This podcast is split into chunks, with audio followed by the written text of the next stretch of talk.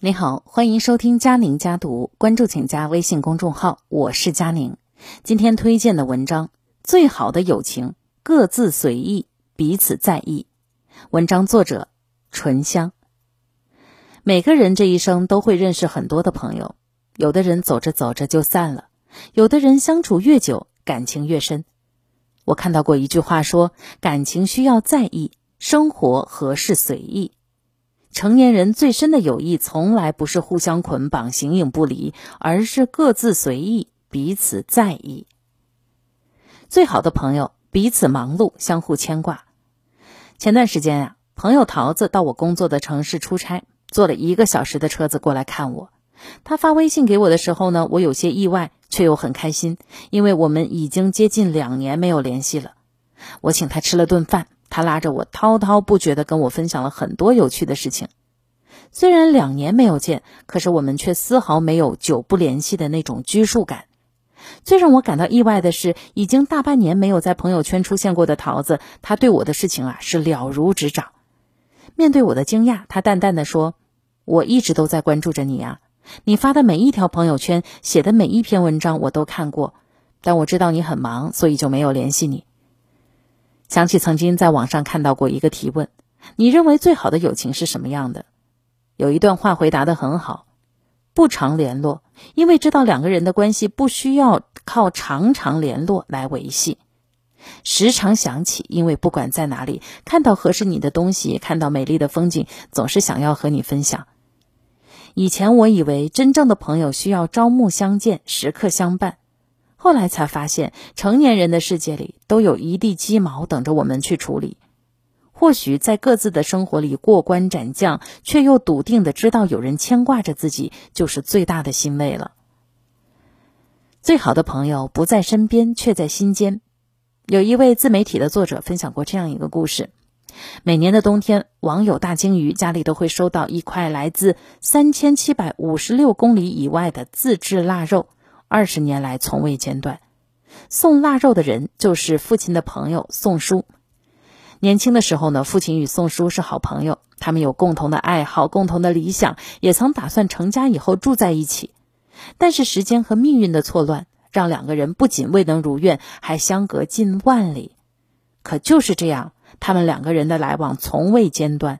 宋叔每年雷打不动地翻山越岭，穿越3756公里的距离赶来，不为别的，只为老哥俩说说话，2家人在一起吃顿饭。这个习惯已经延续了20多年。每次来，宋叔都会带上一块自制的腊肉，那是当地的特产，要提前几个月杀猪腌制的珍贵特产。父亲说，他每年最期待的就是与这位老友见面，叙叙家常，说说生活里的烦恼，回忆2个人年轻时候的往事。他说，一生能有这样的一位知己足矣。在一段感情中，我们最害怕的不过是时间和距离，因为时间会模糊许多记忆，而距离会冲淡彼此的情谊。可是一生之中，总会有那么一个人，哪怕是相隔千里，哪怕不常联络，也永远的在心里。正如那句话所说，能陪你走到最后的，不一定是那些惊艳了时光的人，而是那些温柔了岁月的人。真正坚定的友情，不因时间变迁而疏远，也不因地域分散而改变。有一种默契，是即便没有太多的交集，对彼此依旧关心在意。最好的朋友，相处随意，心里在意。前段时间，著名音乐人赵英俊因病去世，让很多人悲伤不已。作为好朋友的薛之谦没有在网络平台发表任何悼念，引来了网友的谩骂。后来赵英俊的医生在网上公布了实情，大家才知道，赵英俊这2年的求医都是薛之谦帮忙联系医生寻找特效药。直到参加完赵英俊的追悼会，薛之谦才在网络平台上发表了自己的悼念。一则微博长文也让我们看到了友谊最好的样子。因为薛之谦的脾气不好，赵英俊曾对他说，你这个倔驴也就我能忍你。可是只要薛之谦需要的时候，赵英俊总能随时出现。哪怕是圣诞节当天让他飞去青岛帮忙录音，也只是抱怨一句，节日的飞机上竟然不放饭。中年以后，他们俩的快乐变得很简单，每隔一段时间互相听听近期的作品，然后彼此正面羞辱对方，开启商业互采模式。吵累了就一起聆听别人的作品，又可以默契的在同一句歌词上一起赞叹或者是摇头和好如初。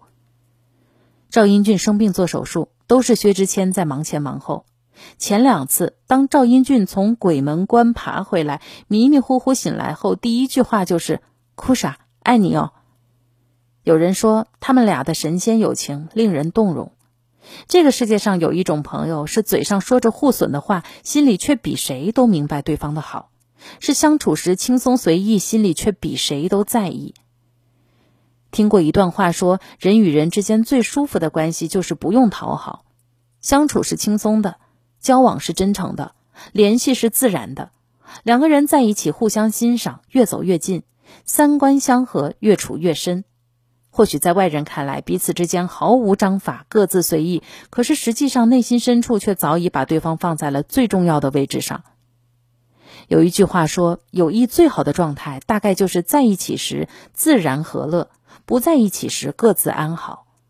最好的友情不一定要时刻联系，却能够彼此惦记，不一定形影不离，却需要心心相惜，不一定要相互讨好，却能够相处舒服。